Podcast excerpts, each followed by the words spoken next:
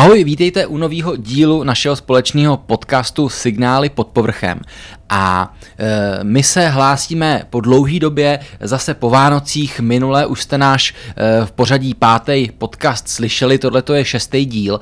A e, my už minule jsme nakousli to, že o Vánocích e, jste dostali spousta z vás od Ježíška nebo pod stromeček, od manželky, od přítelkyně, detektory, e, nějaký dohledávačky, rejčky a různý příslušenství vlastně k hledání. A chtěli bychom se zastavit u jednoho takového problému. Vy se nás často ptáte, eh, jestli tahle ta, značka je dobrá a co nás trošku tíží a mm, je nám líto, že to vidíme, tak je ta, že vy jste dostali nebo si chcete kupovat velice levný modely. Velice levný modely detektorů a velice levný modely dohledávaček. Jo, často se ptáte uh, na konkrétní značky. My samozřejmě nebudeme zmiňovat úplně ty konkrétní značky, ale uh, ptáte se na detektory z různých uh, e-shopů nebo z různých webů, které prodávají třeba čínské značky, různé napodobeniny, levnější modely těch evropských nebo amerických značek. A proto bychom vám chtěli poradit, jak se vyznat v tom, co teda nekoupit, co koupit, co vlastně chtít od té dohledávačky a proč vlastně má smysl si koupit dohledávačku, která stojí třeba o tisíc nebo uh, 1500 uh, korun víc, ale uh, na první pohled třeba pro vás uh, není rozeznatelný, v čem je lepší, ale skutečně ta hodnota tam je.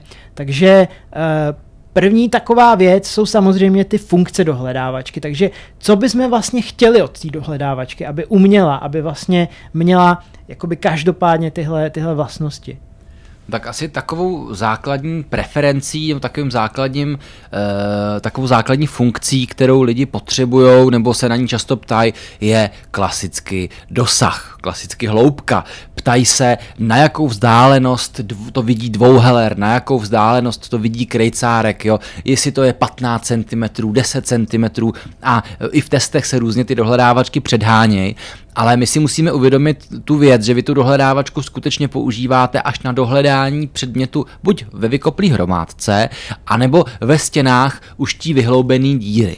No a to většinou stejně není dál než 10 cm nebo nějakých 5 cm, že eh, vy samozřejmě nechcete, aby ta dohledávačka brala detektor, který máte vedle položený, lopatku, kterou máte vedle položenou, anebo nějaký úplně jiný cíl, třeba železný, který v té hlíně je, protože musíme si upoz- eh, připomenout to, že dohledávačka už nerozeznává barvu kovů, nerozeznává cíle na základě IDček jako detektor. Takže dohledávačka vám vlastně nediskriminuje. Jo? Proto je důležitý jí mít co nejpřesnější a to znamená jí, aby měla vlastně co nejmenší dosah, když bych to řekl takhle hloupě, jo. Ale samozřejmě ten dosah nějaký musí být, takže kolem těch 5 cm si myslím, když to vidí krejcárek ta, malej, ten 1860, 1880, tak je to asi ideální, jo.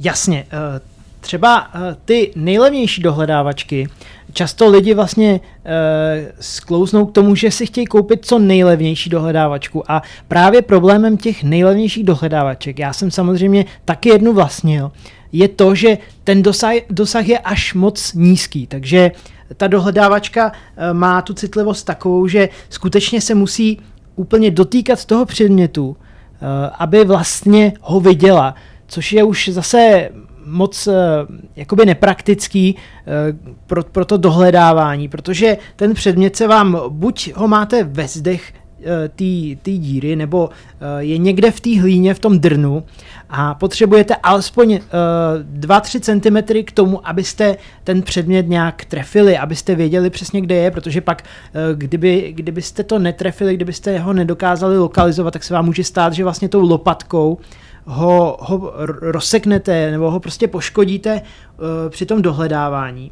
Protože si budete myslet, že je trošku jinde, trošku vedle a ve skutečnosti vlastně uh, hrábnete tou lopatkou přímo třeba do té mince.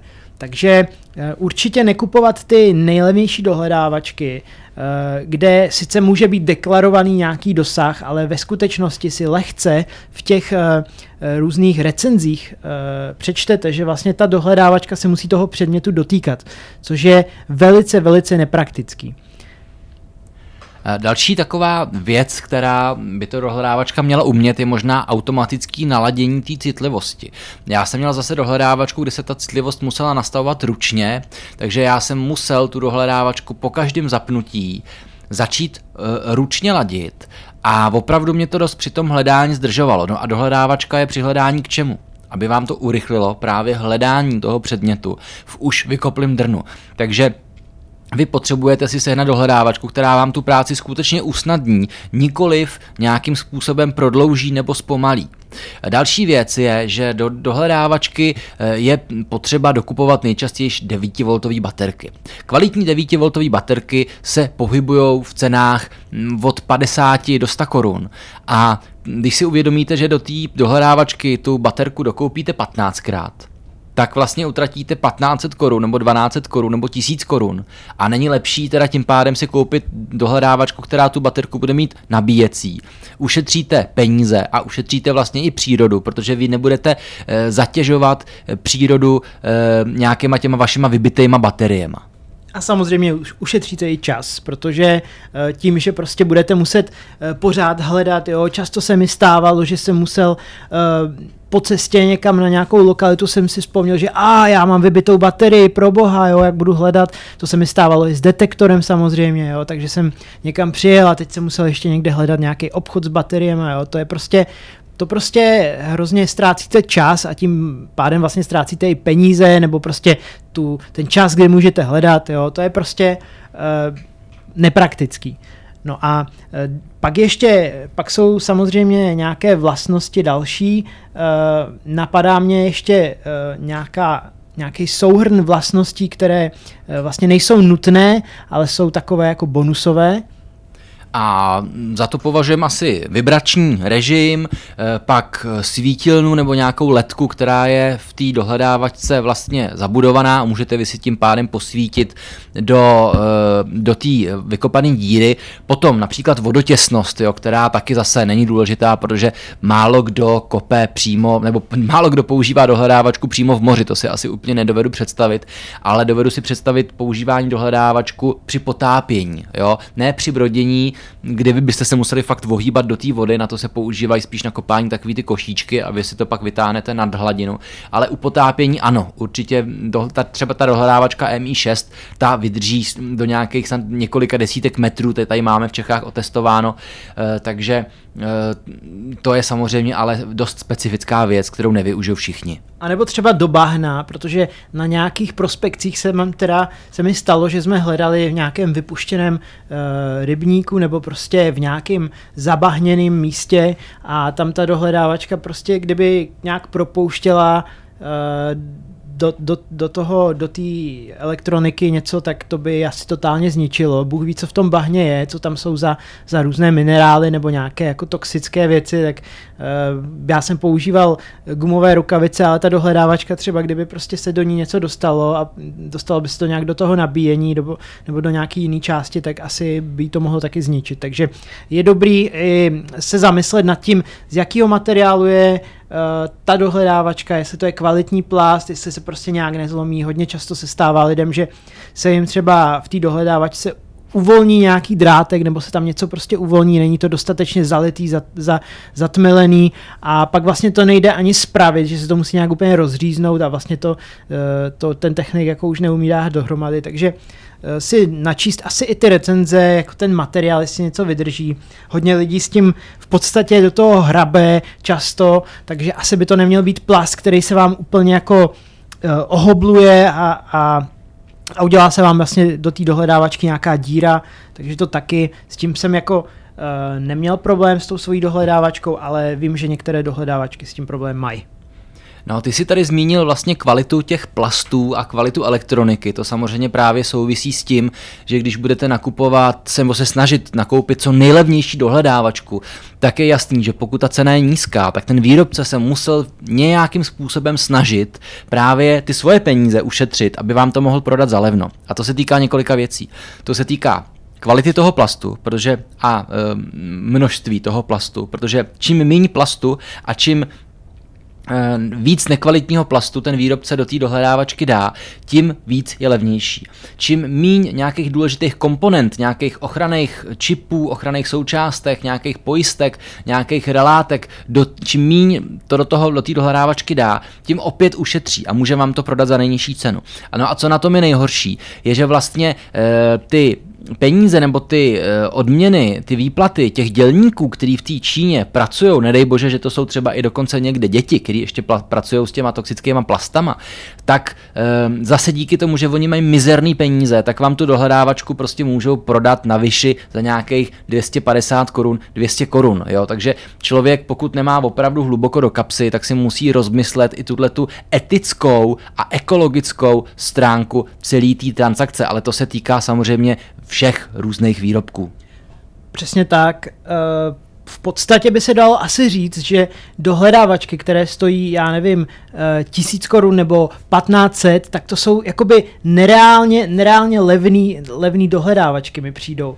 Nebo eh, neříkám, že se nedají koupit třeba bazarový nebo používaný dohledávačky v, tý, v téhle ceně, ale kolem tisíc korun jsou většinou ty nejlevnější dohledávačky, buď nějaký čínský modely, nebo, nebo to jsou ty dohledávačky, co mají slabý dosah. Takže já bych se nějak jako asi orientoval, orientačně bych se prostě uh, nějak uh, od, vlastně odpíchnul od téhle cenové relace, takže nad, nevím, nad těch 1500 už začínají být dohledávačky jak z kvalitních materiálů, tak prostě uh, od nějakých, uh, ne lokálních firm, ale firm, které prostě nevyrábí to někde z, nej, z nejhorších materiálů v Číně a podobně. No určitě máme, máme dohledávačky, které jsou vyráběné hm, v Americe, máme dohledávačky, které jsou vlastně od firmy z Austrálie a pak máme hm, francouzské dohledávačky, ale e, opravdu další, který hm, jako neznáte nebo je nepoužívají vaši kamarádi, tak bych je nekupoval. Hla, e, vlastně nejjednodušší je prostě podívat se, co používají, co používají vaši kamarádi, protože vy si ty dohledávačky můžete na té lokalitě přímo půjčit a podívat se, co všechno umějí. Nebo můžete sledovat, eh, o čem si povídají lidi v těch eh, různých, různých diskuzích na internetu, na Facebooku a oni tam eh, velice často se tam prostě opakuje to samý, ta samá značka, jo, vidíte tam prostě ty samé nejznámější, nebo to tam někdo schání, nebo prodává, nebo jo. Málo kdy se stane, že by tam prostě někdo zkušený nějak jako podstatě zmi, zmiňoval ty, ty nekvalitní dohledávačky, protože to si většinou někdo koupí, nějak se popálí, zjistí, že to je, že to je vlastně velice nepraktická záležitost a pak to buď prodá, nebo, nebo prostě se snaží to od, nějak jako vyvarovat uh, i pro ty ostatní lidi uh, zmínit, že, že to je nesmysl. Takže uh, myslím si, že i podle toho, co ty lidi používají, tak se to dá uh, odhadovat. No to samý vlastně platí i o detektorech kovů, protože vy můžete sehnat velice nekvalitní detektor kovů za nějakých 1500 korun, něco i třeba za 3000 korun, ale pořád. Eh, připomínám, že jsme o tady tom mluvili snad v prvním nebo ve druhém dílu a teďka na internetu právě i se nás přímo na YouTube ptáte, co si myslíme o této dohledávat, eh, o tady tom detektoru, o tamhletom detektoru, ale já si myslím, že nový detektor nad nějakých 5-6 tisíc kvalitní určitě neseženete. Jo? Je možný, že vám někdo prodá z druhé ruky detektor za 1500, detektor za 2000, pak to je v pořádku, to záleží na tom, jakou tu cenu si nastaví on a většinou to bývají detektory kvalitní, který lidi pouštějí z ruky, jo? ale nenechte se napálit, prostě za málo peněz hodně muziky většinou fakt nebejvá a pokud prostě eh, tenhle ten koníček myslíte vážně, baví vás, tak nemá smysl šetřit. Jo? To je jako kdybyste se snažili si koupit lyže za 800 korun nebo za nějakých taky 1500 korun. To je nesmysl, na tom se zabijete. Určitě a taky si dát pozor i u těch bazarovaných věcí, že někdy ten člověk může prodávat eh, vlastně používanou kvalitní dohledávačku nebo detektor s nějakou chybou, jo, že, že se mu buď na tom něco uvolnilo, prostě má to nějaký Eh, dělá to nějaký prozvuky a podobně, takže mm, většinou bych asi nekupoval úplně takhle naslepo na dálku, ale spíš bych si to chtěl vyzkoušet, protože pak se to docela těžce vrací přes, přes ty bazarový, bazarový weby nebo přes nějaký jako Facebook, to je pak problém. A ještě bych zmínil, eh, co používáme teda my za dohledávačky, tímhle asi nechceme úplně dělat nějakou reklamu těm firmám, ale samozřejmě prostě ptá se to hodně lidí, tak asi kolega řekne, proč a jakou dohledávačku používáme. No, my oba úplnou náhodou, i když vlastně ty hledáš s Mindlabovským detektorem a já s XPčkovským, používáme dohledávačku MI6 od firmy XP. A já si teda nemůžu vynachválit. Za prvé teda je propojená bez bezdrátově s těma sluchátkama, což vlastně ty nemůžeš, protože ty nepoužíváš tu, um, tu XPčkovskou sadu. Ale je na tom super to, že teda je nabíjecí, můžete si tam zvolit tón, můžete si zvolit citlivost a má svítilnu, což je fajn. Ale tady vlastně ještě jiný model, který vypadá úplně stejně, ale má jiný funkce a to je MI4. Jo? Jediný rozdíl je, že vlastně nemá ten bezdrátový modul, takže ho nepřipojíte deusáckým sluchátkám, eh, ale eh, má úplně stejné nastavení, jo? prostě šest různých úrovní citlivosti, ehm, svítilnu, vibrace eh, a tak dále, je vodotěsná a nabíjecí. Jo. Takže tuhle tu dohledávačku můžu určitě jenom doporučit, tím samozřejmě nechci dělat reklamu, nevyzkoušel jsem dohledávačky od Mindlamu, ne, ne, nevyzkoušel jsem od Bytes a tak dále. Jo. Takže těch, těch možností tady je ještě celá řada. Výhoda možná té Mi4 je i to, že vlastně tím, že nemá ten bezdrátový modul, tak uh, vlastně nepoužíváte tu funkci a má i možná nějakou delší, uh, delší výdrž baterie. Nejsem si jistý, jestli tam je stejná baterie, to teď úplně jsem neskoumal. Uh, taky si nejsem jistý, jestli je um, úplně stejná ta konstrukce, protože si pamatuju, že jsme si někdy dávno všimli nějak, že se lišil ten materiál nebo ta konstrukce ale eh, měl jsem možnost ji vyzkoušet párkrát a přišlo mi, že vlastně se chová úplně stejně že je to stejná dohledávačka. To jo, on se tam, je, tam, je tam rozdíl v konstrukci a to z toho důvodu, že oni napřed začali vyrábět Mi6, potom zřejmě přišli na nějakou, nechci říct vadu, ale vylepšili konstrukčně vlastně to tělo té dohledávačky a to se potom projevilo na, v té nové řadě Mi4. A s těma baterkama bych to ještě viděl tak, ona paradoxně, ta MI6 naše, vydrží díl, pokud ji používáme se, s deusáckýma sluchátkama. Protože vlastně nevydává zvuk ona, ale vydávají ten zvuk ty sluchátka, jo, takže to je, ono to působí jako naopak, že když používáte bezdrátový modul, tak se bude rychlejší vybíjet, ale ne, vám ta, vám ta dohledávačky vydrží díl, když používáte deusácký sluchátka. To je, to je pravda, ono, když, když tam není zapojený ten zvuk a ty vibrace třeba, tak to asi vydrží docela dlouho, protože to posílá jenom nějaký jednoduchý data vlastně přes ten Bluetooth, ale já můžu za sebe říct, že ta, ta dohledávačka sama o sobě, i když mám zaplý zvuky, vibraci, všechno, tak ona vydrží skutečně strašně dlouho, že když jsem předtím zkoušel nějakou jinou dohledávačku, normálně na baterie, tak, uh, tak nevydržela tak dlouho a ta dohledávačka, která má prostě zabudovaný akumulátor a nabíjí se přes pohodlně přes USB, tak uh, vlastně přes kabel, který má většina lidí doma z nějakých jiných zařízení, tak vydrží o hodně, dlo, hodně díl než, než ty obyčejné dohledávačky a vlastně někdy ji nabíjím jenom tak e, ze strachu, aby se nevybila, ale asi se mi ještě nestalo, nebo se mi možná jednou v životě stalo, že se někdy vybila v terénu a to bylo třeba po půl roce toho, co jsem ji nenabíjel, což je šílený. Je to tak, nemůžu nic jiného než souhlasit, ale my bychom se měli od dohledávaček e, odpíchnout dál. Ehm, častý dotaz, který na nás máte, jak na YouTube, tak třeba na Facebooku i na Instagramu, je, jak vybíráme lokality. No, eh, hodně lidí se to ptá, hodně lidí se ptá eh, specificky na mapy, eh, na jaké mapy koukáme. Samozřejmě už jsme o tom měli nějaký, nějakou epizodu podcastu, myslím, že to je ve třetí nebo ve druhé epizodě, jak, jak vybírat lokality, kam chodit a jsou tam i typy lokalit. No a k těm mapám specificky asi ne, neexistuje žádný konkrétní návod, specifický návod, podle kterého eh, byste dokázali najít nějaký poklad, depot nebo nějaké stříbrné mince. Většinou se to ptají lidi, kteří eh, buď ještě nenašli stříbrnou minci, nebo jich mají málo a přemýšlí, proč proč teda někdo na videu nachází ty mince a já je nenacházím, proč eh, co dělám špatně, nebo jakou mapu si mám vlastně pořídit.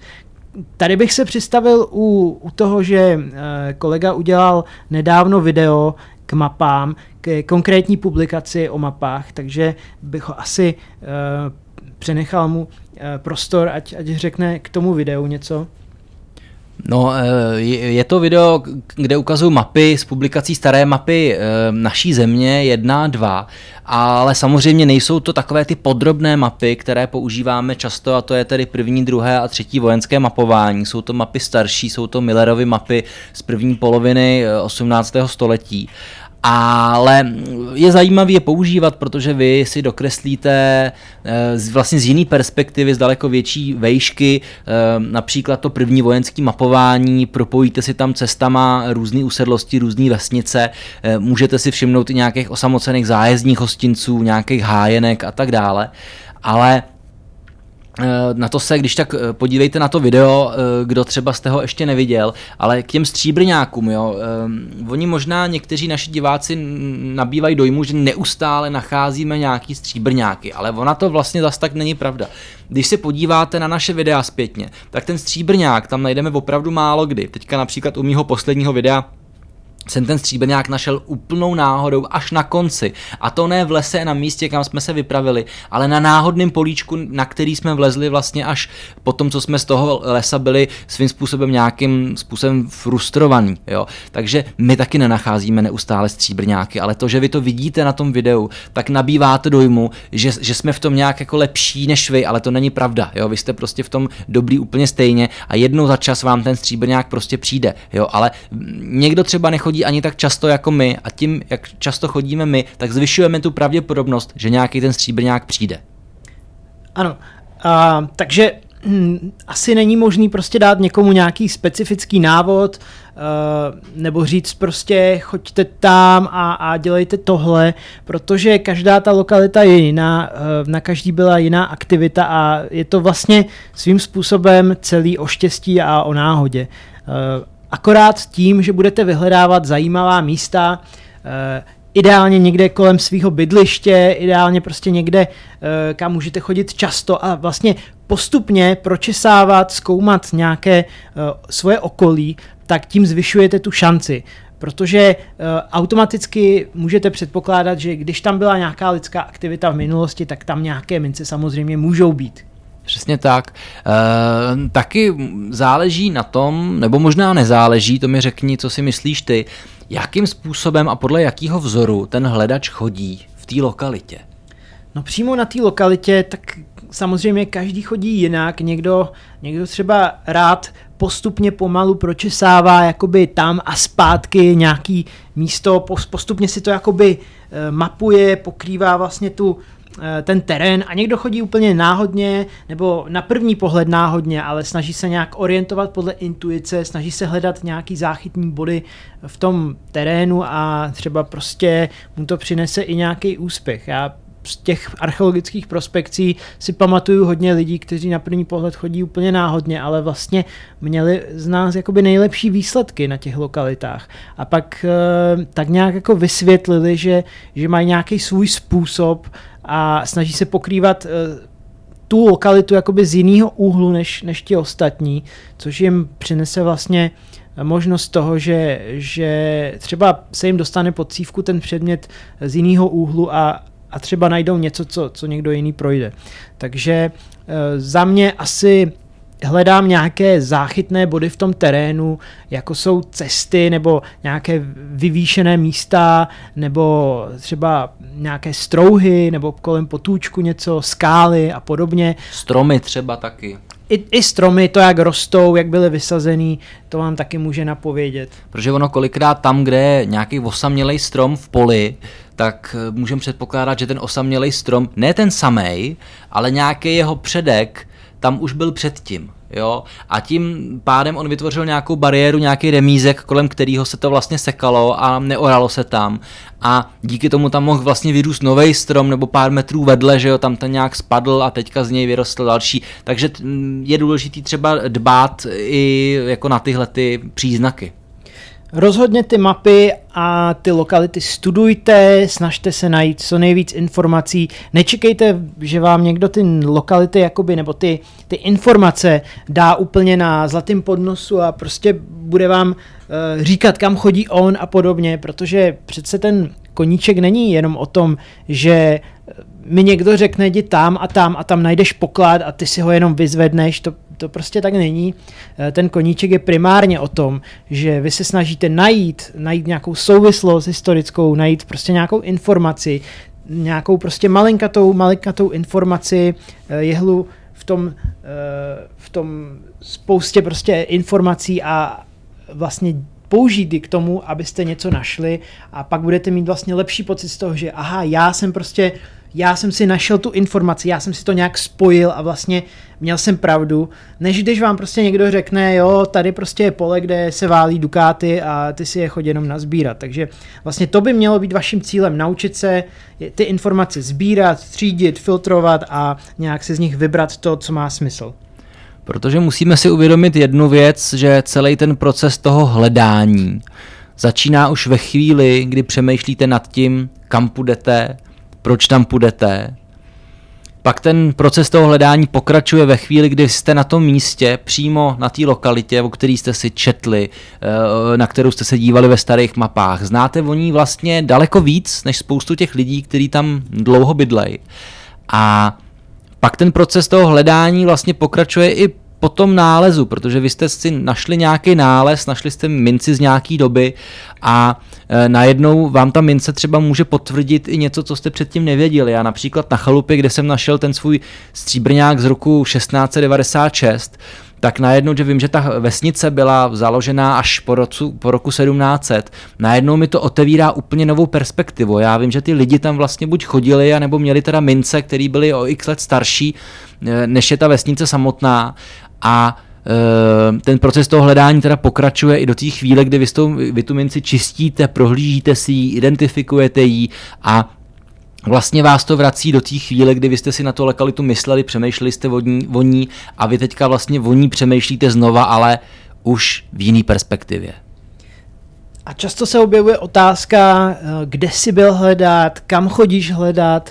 E, přímo jakoby se ty lidi ptají, Eh, na nějakou lokalitu konkrétní, na nějaký místo, nebo se snaží uhodnout, kde jsme byli hledat, píšou nám tam nějaké jako svoje typy, svoje domněnky, což je takový trošku, uh, přijde mi to trošku z hlediska nějakého hledačského kódexu trošku neetický, protože přece každý hledač má nějaké svoje lokality, kde má nejlepší nálezy, kde má prostě poprvé našel stříbrňák a, a takhle. A přece tím, že by někomu prozradil, kam chodí hledat a takhle by to jako na internetu rozhlásil, tak eh, asi by vlastně přišel o to svoje místo, o to nějaký svoje speciální tajné místo, které si jakoby střeží a chce jakoby pokračovat v budoucnu, nebo se tam vrátit s lepším detektorem, vrátit, nebo tam vzít nějakého kamaráda, který má jiný detektor a s ním prohledat to okolí a snažit se tam zase něco vytáhnout a zase slepit nějak víc a víc ty informace, uh, tak vlastně o to celý by přišel. Takže samozřejmě je to nesmysl se takhle ptát někoho, kde byl hledat, protože to místo jako většina lidí má k němu už nějaký vztah tím, že tam něco našli. No, já možná naše posluchače zklamu, ale a naše diváky, protože já třeba takový svoje vlastní místo, kde nacházím neustále nějaký poklady, vlastně nemám. Jo, všechny ty videa, které jste viděli, tak to jsou nějaký lesy, kam se jakoby třeba sice vracíme, ale vlastně jsou to lesy, kde jsme nenašli nic extra. Eh, jsou to lesy, protože se nám prostě líbějí, pohodlně se tam třeba nějak dobře dostáváme. Je taky zajímavý, jak některý lidi mají pocit, že třeba podle nějakého pařezu nebo podle zhluku stromů poznali, kde jsme hledali ale hádají úplně jako nesmyslný, nesmyslný místa, vlastně místa, které jsou desítky nebo stovky kilometrů daleko od toho, kde hledáme, ale jenom na základě nějakého dojmu, jo, ale vemte si, jak prostě stromy vypadají stejně a e, nám přijde vždycky vtipný to, jak ten člověk jako utkvěle tvrdí, že jsme hledali tam a tam u něj ve vedlejší vesnici, ale přitom jsme tam nikdy v životě nebyli. Tak já bych se posunul asi k poslední části a to jsou takové ty základní nějaké otázky na detektory a na nálezy. Uh, jedna z těch otázek je, uh, proč, proč máme třeba víc, víc cívek, víc detektorů nebo nějakého jako jiného vybavení. Uh, mně se často ptají lidi, jestli mám i Deus, nebo proč jsem si koupil Deus, když mám Equinox, jestli chci jako teď prodat nebo vyhodit ten, vy, vyhodit ten Equinox, nebo proč jsem si koupil nějakou lopatku, že jsem jako nebyl spokojený s tamtou lopatkou, ale ve skutečnosti to tak není. Ve skutečnosti uh, prostě Samozřejmě, i když to stojí nějaké peníze, tak když už hledáte několik let a už prostě chodíte na nějaké prospekce, na nějaké archeologické akce, tak přicházíte na to, že některé detektory nebo některé cívky, vybavení jsou vhodné na něco jiného a minimálně je dobrý přikoupit si nějakou jinou cívku nebo součást vybavení. Třeba kolega tady má několik cívek k Deusu a asi k tomu taky má nějaký důvod.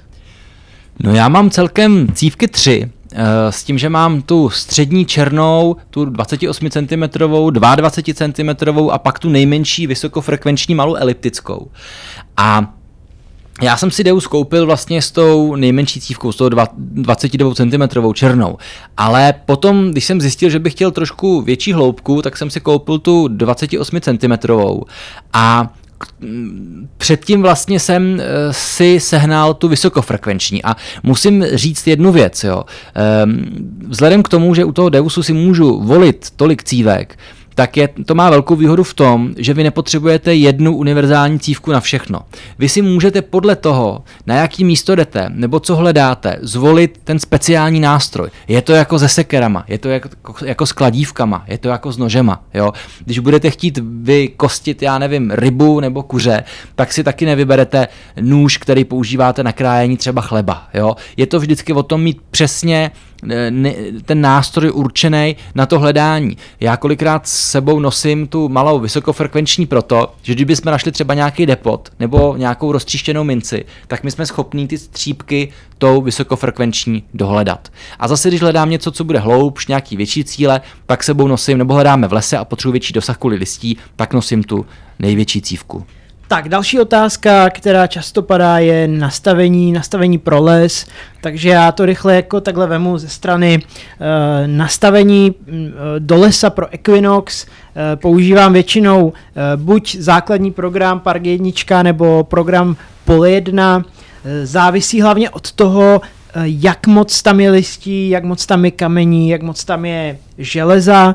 E, Přiznám se, že častěji používám program Park 1 a to z toho důvodu, že ten les je málo kdy, aspoň tady ve středních Čechách, tak čistý, abych uh, si vlastně uh, nastavil pole a ten jakoby program do největší hloubky, do, s největší citlivostí, ale spíš chci nějaký rychlej program, který hezky reaguje a hlavně mi hezky uh, zvukově vlastně oznámí, uh, že tam mám pod cívkou nějaký železo. Takže většinou používám Park jedničku, s tím, že eh, používám reaktivitu eh, trojku, zase, aby to nebylo moc rychlý, aby tam byla nějaká hloubka a k tomu používám samozřejmě multiton, to samozřejmě je na vás, jestli používáte multiton nebo, nebo pětiton třeba, jo. Samozřejmě multifrekvence, odladím si detektor podle té lokality, No a nastavím si vysokou hlasitost, eh, a už mě asi nic nenapadá, samozřejmě senzitivitu podle toho eh, taky eh, na jaký jste lokalitě. Já většinou nastavuju kolem 22 20 nebo 23, mm, aby zase ten detektor nebyl moc citlivý, aby mi tam ne, ne, nebroukaly nějaké kameny třeba. No a samozřejmě to samé používám z, pol, z pole 1, akorát si trošku upravuju někdy ty tóny, ale to taky není tak důležitý. Eh, v podstatě taky, taky chodím to pole jedna na, na trojku a eh, většinou to je jenom o tom se odladit detektor proti nějaký interferenci a, a na tu zemi. A maximálně, co dělám, když je tam hodně bordelu, tak uh, zvýším vlastně tu reaktivitu nebo, uh, nebo snížím citlivost, záleží jaký bordel. Někdy tam jsou nějaké piliny, když tam třeba uh, kácí stromy a něco z toho lítá, nějaký železo, tak, tak to je tam zabordelený. No a když bych měl povědět něco o nastavení Deusu, tak uh, já si většinou to nastavení uh, vytvářím až přímo na místě, jo, protože já se vždycky musím zamyslet, podobně jak jsi to říkal ty, co tam bude. Jo? Je tam hodně odpadu, potřebuju hloubku, um, mám teďka náladu na dvou ton, na tří ton, na full ton, to je u mě často jako o, o nějaký náladě nebo o schopnosti se nějakým způsobem soustředit. E, takže já většinou prostě si ten program vytvořím třeba z té dvojky, e, nebo si ten program vytvářím i z šestky, z vlastně hloubkového, z hloubkového programu.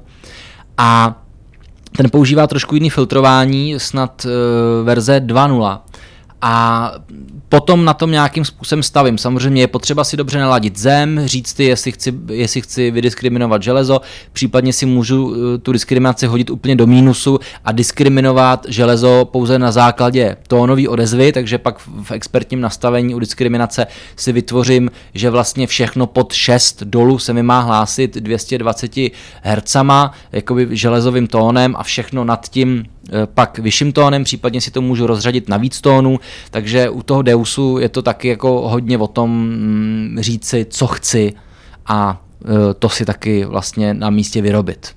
Ale chápu, že některý kolegové mají svoje oblíbené programy, kterými třeba i poslali. Teďka jsem zrovna jeden eh, zkoušel a fungoval vlastně docela výborně, byl velice hluboký. Já jsem se a citlivý, já jsem se bál, že bude až přecitlivělej, že tam byla citlivost na 99, ale vlastně moc neštěbetal. A je taky zajímavý u toho Deusu si přepínat vlastně z jednoho programu na jiný u jednoho cíle a vy uvidíte krásně, jak ten detektor se chová vždycky jinak. Jo? Někdy to vidí, někdy to nevidí, záleží na diskriminaci, na nastaveném silenceru a tak dále. Další otázka, kterou jsem nedávno dostal, je nevadí detektoru mráz, tak to asi jenom rychle. Eh, samozřejmě mráz může vadit baterii detektorů a LCD display taky může mít s tím někdy problém, když tam jsou ty, uh, ty krystaly prostě zmrzlý, tak někdy ten de- detektor si zapíná ten display díl nebo dělá nějaký artefakty, ale asi by to nemělo vadit nějak z dlouhodobého hlediska. Ehm, většinou stejně chodíme kopat vlastně, nebo hledat jenom v takových teplotách, kdy se ještě dá kopat a když už se nedá kopat, tak vlastně stejně ta hledačka asi nějak nedopadne, takže ten detektor se nemá kdy vlastně poškodit. Spíš dávat bacha, nenechat ten detektor v autě, když mrzne, nebo ho nenechat někde v nějaký, já nevím, přecíni, že jo, jo nebo v nějaký prostě uh, chajdě nebo kůlně, kde by prostě opravdu mohl zmrznout, takže opravdu uh, berte si ten detektor nejlíp k sobě do ložnice a aby spinkal pěkně s váma vlastně v pokoji celkové teplotě. Přesně tak. A poslední otázka, která padá často, je: ukážete někdy všechny svoje nálezy, třeba na videu? Eh, ptají se mě na to lidi hodně a já musím říct asi, mm, že všechny asi neukážu, jo, protože není to tak, že bych měl doma něco, co byste nesměli vidět, jo, nebo něco strašně ceného, to určitě ne. Já mám opravdu asi tu sbírku daleko horší než naši diváci, ale je to vzhledem k tomu, že hodně odevzdávám, Eh, nenechávám si doma třeba sta, hodně starý mince nebo vůbec archeo, nechávám si doma nějaký rak, rakousko-uhersko, taky ty obyčejný splesnivělý krejcárky. A Taky nechci úplně na YouTube ukázat, eh, co mám, protože mi to přijde za prvé takový jakoby intimní, jo? to je jako kdybyste někomu ukazovali, já nevím, obsah své peněženky, nebo co ty si o tom myslíš? Souhlasím, eh, jako asi taky nezastavuju lidi, které znám a neptám se mi, ahoj Franto, ukážeš mi prosím tě, co máš v kapsách, nebo jaký máš doma, já nevím, sbírku knížek, jo.